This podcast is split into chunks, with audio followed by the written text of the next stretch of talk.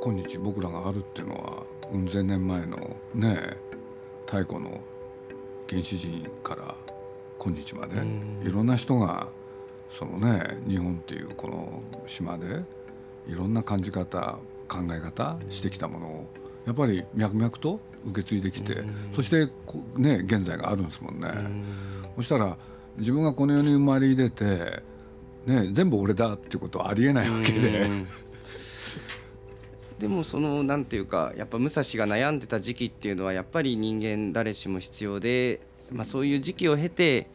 まあ、人間生きるに値するこの世は生きるに値するんだ。でも、まあ、鈴木さんこの前おっしゃっててすごい印象的なんですけど少しは努力しなきゃいけないよっていうのが、はい、だから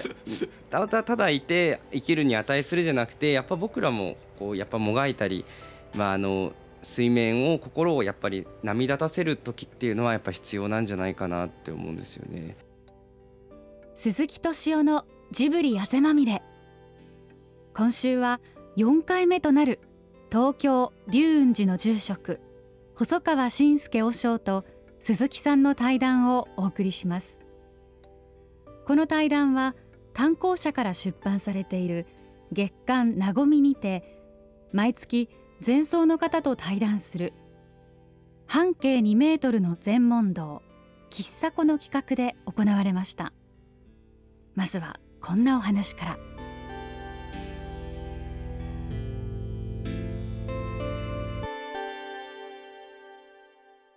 っと住職に今度あれ読んでいただきたいなじゃあ。大菩薩峠って中里海山。あよまだ読んだことないです。はい。長いんですけど、ね、はい。いやぜひ読みます 結構本好きなんで、ね、はい、あそうなんですね、はい、あれ小説ですからね。でまあ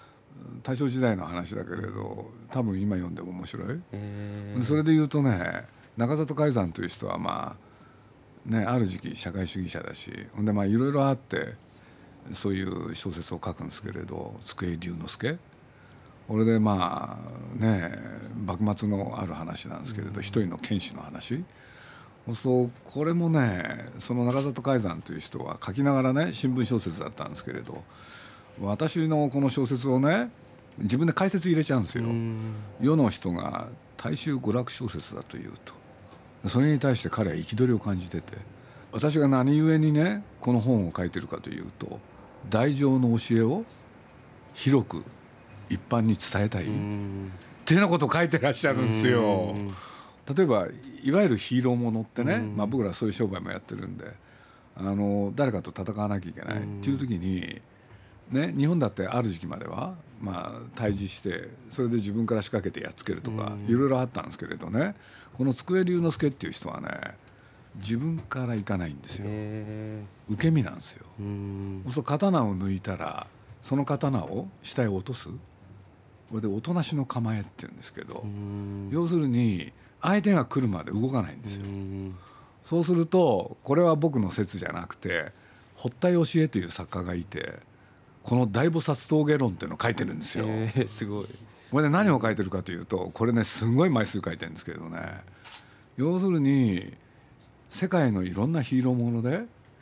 自分から仕掛けないヒーローって果たしているのかって。なるほど。ありえないと。で実を言うと日本ってその机龍之介の誕生によってそれ以降のいろんなヒーローは全員受け身になるんですよ。おそねなるほど。おそこのねまあ何故そうなったのかっていうことをまあ堀田さんというのはやっぱりすごい人なんでそこら辺解説してるんだけれどいや面白いんですよね。自己防衛的な感じになるんですそうなんですよ。だから例えば「ザトイチ」っていうのがあったじゃないですか。放送あれそれなんかもね確かに。その流れなんですよ。だから自分からいかないんですよ。幕役にもやむを得ないから切るんだっていう。なるほど。そう世界のねいろんな小説映画見てもねあの向こうが仕掛けてくるまで自分は何もしないっていう人っていないんですよ。うん、うん、でこれは一体何なのかなって僕は子供の時にそのダブサツ峠っていうのを映画で見て以来。でこれもね何回も小説読んでる2回も読んだんですけれど。でその中にね「大乗だ」っていう言葉が何回も出てくるんですよ。まあ、そのこにも書いてある「まあ、オウム所住二生五心」っていう言葉があって、まあ、まさに重するところを脳してその心を生ずべしって読むんですけど、まあ、これ実はあのたくあん和尚はい。まあ、たくあん漬けを作ったし、まあ、武蔵の師匠でもあり、実在の人ですね、はい。まあ、柳生宗則の、そうですよね、はい。まあ、柳生宗則に対して、まあ、不動地神妙録っていう、まあ、剣の奥義の本みたいなの出されて、まあ、それに書かれてるもともとは中国の経典なんですけれども、まあ、まさに重するところを脳してその心を生ずべし、まあ、あの例えば剣を持たれた時に鈴木さんだったらどこに心を置きますか？腹 まあなんかその本によるとどこにも心を置かないと全てに心があるんだなるほどっていうのが、まあ、あのオウム所住二生五心の心なんですよね。強いですよね。まあ、千手観音が一本の手でも気を取られちゃうと残りの998本の手がお留守になっちゃうんですよ。だからまあ映画とかでもまあちょっとあれなんですけれども例えば声優さんの声が目立ちすぎたりとか背景が目立ちすぎたりとかすると逆にそうっていうことなんでしょうね。だからおそらくああいう作品はどこにも心を置いてないと実はどこにも心が置いてある、まあ、このオウム所住二生五心っていう生き方がまあ、本当に理想的どこにも心置かない、まあ、プライベートにも仕事にもどこにも置かないと常にどこにも心がある。全集全集っていうのがすごいですね。まあどうなんですかまあそれ生きる知恵になりますね。どこにも心置かないと全てに心が行き渡ってるっていうことに、まあ、なってくるのかなって思うんですよね。不動の心とはどういう心かっていうととどまざるまあ、動かざる石じゃなくて動き回って止まらない石こそ不動の心なんだっていうのが私、不動心っていうベストセラーがありましたね、はい、白衣さんの言葉でこう「君見よ草原の色」まあ、草原、まあ、あの2つの目の色まあ、あの語らざれば憂いなきに似たりって言葉があって、まあ、あの私が結構好きな俳優さんが、まあ、あの僕が演じたいのは実はこういうことで、まあ、あの目を見ただけでセリフが伝わるような役者になりたいっていうので、まあ、座右の銘にされてるっていう話してたんですけれども。まあ、あの高橋一生さんっていうはい、白衣さん彼大好きで。あと彼だってジブリで声やってます。ああそうですか、へえ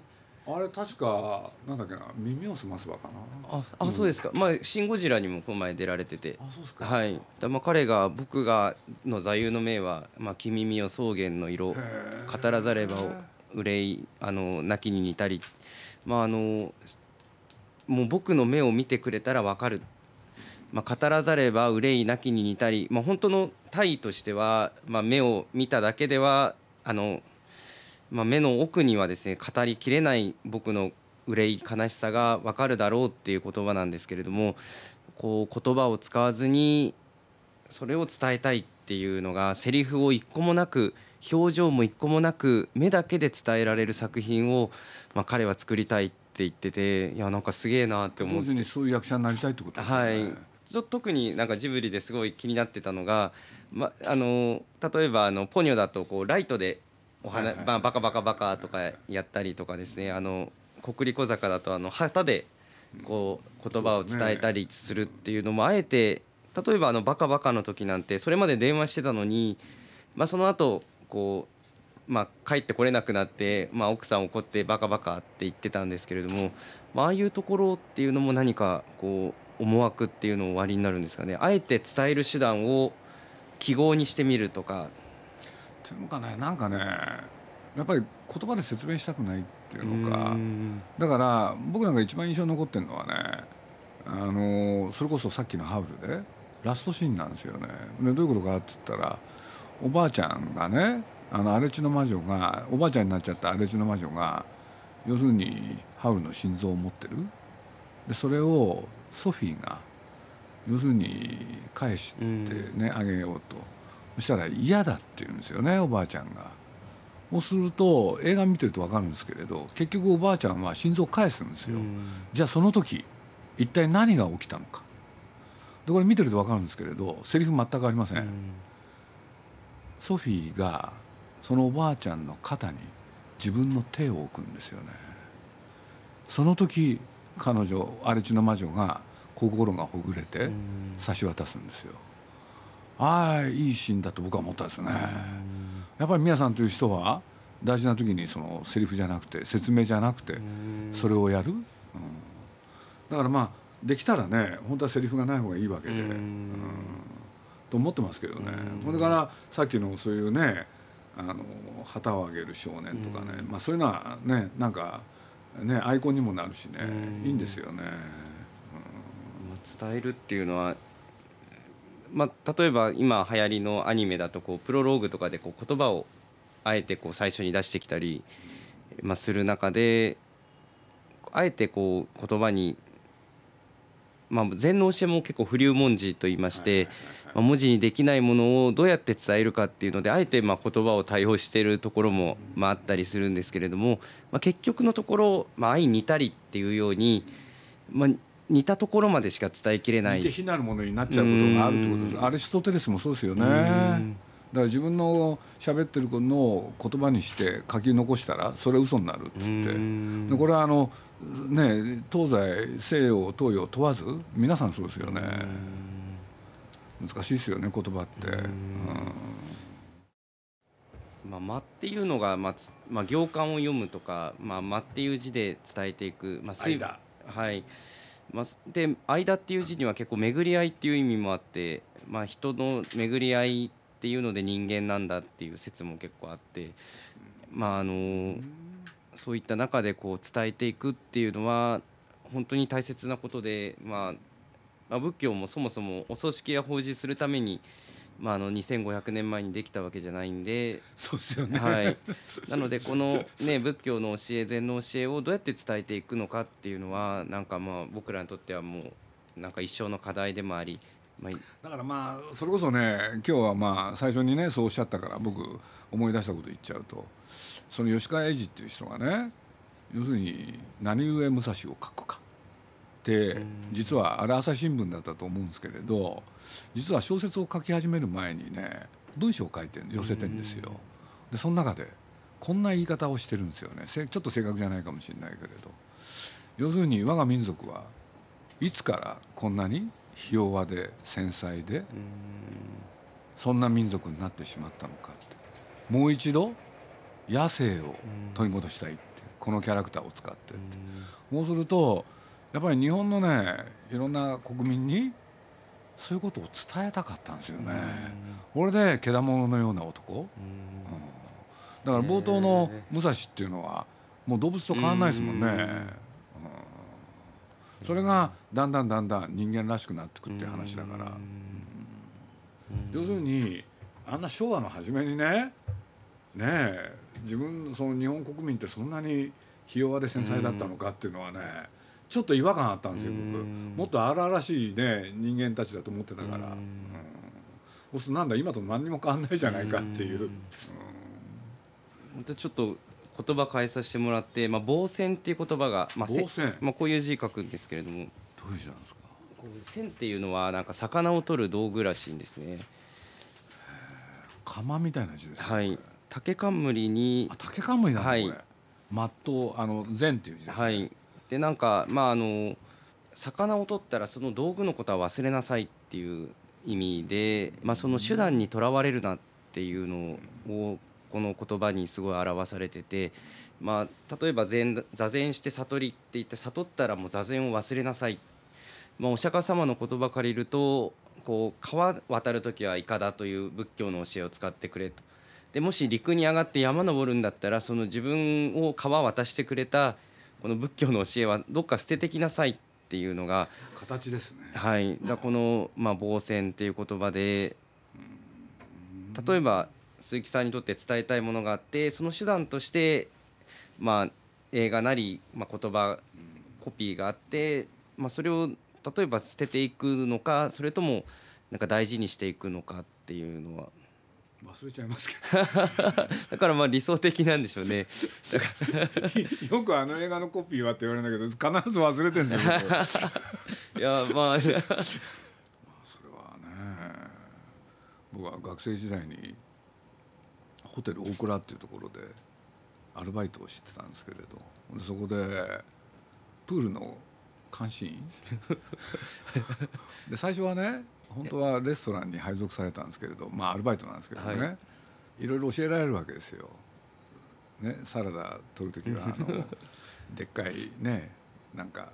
あのフォークみたいなやつとあれで右手で片手でそれを取るねつまめとか。僕全然できなかったんですよ。そしたらなんかねそのプールの方へ回されちゃって。それでねプールでなんかやってたらねあのなんと大倉のね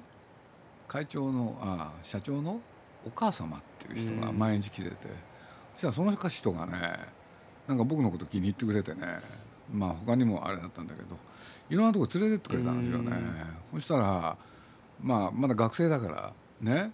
あの行ったことのないようなレストランとかいろんなとこ連れてってくれて。これでまあ後でこれ知るんですけれどその人がねテーブルマナーって分かるって言われたんですよ。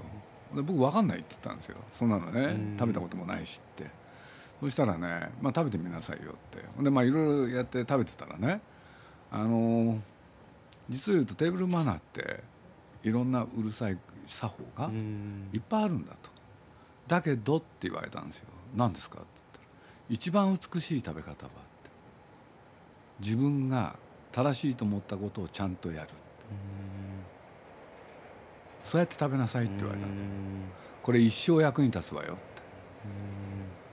そのナイフとフォークでね。例えば肉が出てきてね本当は一切れずつ切らなきゃいけないとかね。でもそんなことにとらわれる必要はないって。ね私の知ってるある奥様なんかもね最初に肉を全部切っといてそれをねフォークで右手でね一個一個食べる。でもそれが美しければいいんだって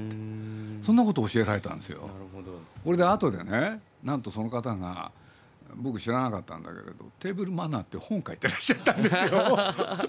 これでそれをもらうんだけれど結局その本の中に一番大事なこととして書いてたのは自分流にやりなさいただそれが要するに人から見た時に自然でなきゃいけないその人のものでなきゃいけない、えー、そしたら僕はそれ読んでねそっちの方が難しいよなとは思ったんですよ。ね流儀をそのままね決まり事をやった方が楽なんじゃないかなとかね。でもまあ僕らその方の影響でねまあ人がどう見てるかあんまり気にしないで自分流にやるようになっちゃうんですけどね。うん、そのテーブルマナーのやつでもねその所作をルールに従ってちゃんとやってたら本当にね大事な美味しいとか。つまり心の部分が 吹っ飛びますよね、食べることに一生懸命で、はい、それじゃあ美味しいも何もあったわけ,、わけじゃないんでね、はい、やっぱり今になるとそれ、なんか今お話してて初めてあのおばさんが何言ってたか いやいやいや。い。や本当にそうですね。うん。古中実月流しっていう、まあ、壺の中の話なんでなんですけれどもこう、まあ、中国の古事「まあ、五感所」っていう本に書いてあるそうなんですけれどもある薬売りのおじいさんが夜になると自分の壺の中に入っていくっていう話で、まあ、そこはもうすごい、まあ、天国みたいな世界で、まあ、それをちょっと羨ましく思った役人が「もう俺も連れてってくれ」って言って、まあ、一緒に入ってったところ、まあ、すごい楽しくてまあ、23日いたそうなんですけれども まあ帰ってきてみるとなんかあのこっちの現世では十数年、まあ、かかってあの経っていたっていう、ね、まあ、これを結構今禅の世界に前後として使う時にはこう古中っていう極楽っていうか自分にとって理想の世界を今のこの場を古中にしていこうっていう意味で、まあ、使うんですけれども例えばこう映画とかだとまあ、トンネルの向こうとか「まあ、あの千と千尋のあの世界だったり、まあ、ラピュタの城だったりとかトトロのあの茂みをくぐってった先とか、まあ、あえてまあそういうふうにこう古中っていう別の自分の理想のところをこう作っていってそれをまあから帰ってきた主人公たちがこうなんというかちょっと成長してる、まあ、じ向こうの時間も生きていた中で、まあ、車とかもちょっと葉っぱが散ったりしている中ででも行き道にこうだだこねてた子供たちじゃないっていうのが多分こうなんかジブリのす素晴らしいいいところだと思うんですけれども、まあ、そうやってこの「古中」っていうのも皆さん自分の現世で古中に入っておきながらまあ、出てきた時にはちょっと成長してるっていうのがまあななんていうかこの「古中実月流し」っていう言葉なんですね。この世じゃないどっかの世界ってことですね。はいまあ、宮崎駿得意ですよね。で、まあ、そこから帰ってきた時同じ景色なんですけれども違って見えるっていうのが結構全十牛図っていう、まあ、牛を幸せに例えて、まあ、今の悟りの話もそうなんですけれども、まあ、あの神牛って言って牛を訪ねるところから始めて、まあ、剣石っていう足跡を見つけてで剣牛っていうお尻を見つけてっていうのでどんどん進んでいくと、まあ、牛牛牛をこう引っ張ってたりした後にこううまくあやしてでその上で横笛吹いたりして、まあ、最終的には牛がいなくなって。まあ、あの牛がいる必要がなくなるっていうんですかねもう自分のものだからそこにいる必要もないその後が無一物って言って何にもない画面がありまして、まあ、その後返本還元っていうなんかあの柳は緑花はくれないみたいに見たもの聞いたものもがありのままに広がってる世界っていうのがあって。まあ、あのこれ十牛図っていうのが私たちの悟りの至る10個の段階って言われてるんですけれども、まあ、そういう柳は緑花はくれないってそれなんですねそうはいまあ見たもの聞いたものをそのまま受け止める心っていうのが、まあ、柳は緑花はくれない、まあ、実はあの喫茶子の話にも結構あってですね、まあ、あの一休さんが、まあ、あの寿光っていう、まあ、茶道を作った元祖の方がいらっしゃって、まあ、お前は何で茶を飲むんだって一休さんが聞いたら健康のためですって、まあ、あの確かに当時はお茶はあのおい薬みたいだったので、まあ、健康のためです。まあ、すね、はい。でまあ、喫茶子っていうあの今回の題にもなってる、はい、はい、まあ、それの全問答を与えたところ、まあ、あの受講は何も答えることができなくてで、まあ、受講って一休さんが飛び問いかけたら、まあ、入って、まあ、お答えになる。で、まあ、茶を無心で飲む時の、まあ、心構えは何なんだっていうふうに聞いたところ、まあ、受講がですね「柳は緑花はくれない」って、まあ、答えたっていうのがはい。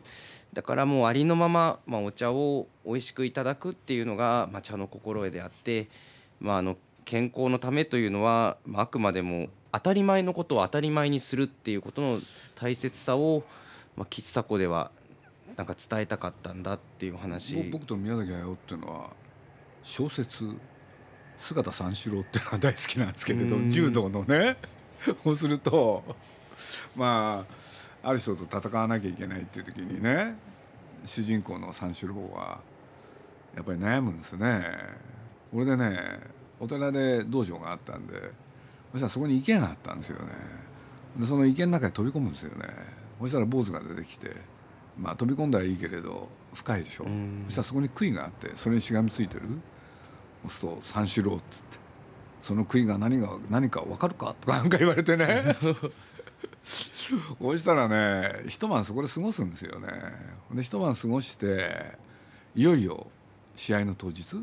もうギリギリになってるんですよねその時に三四郎がね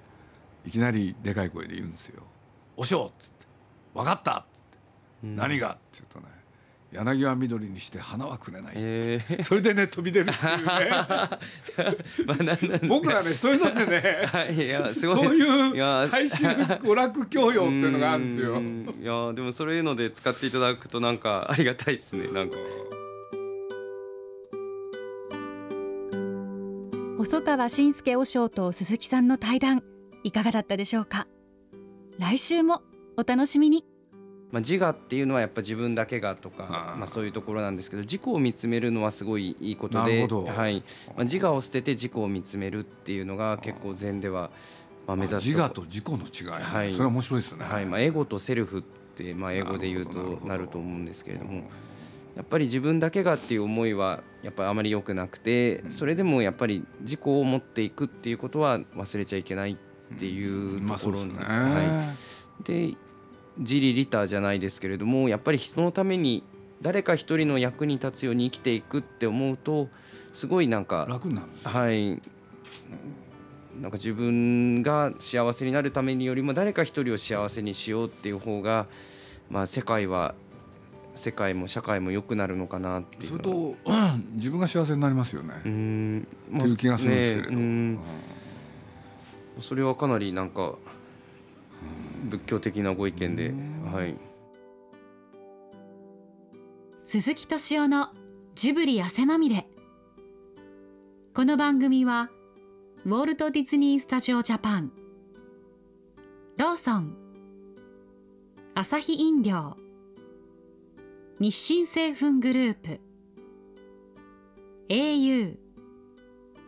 ブルボンの提供でお送りしました。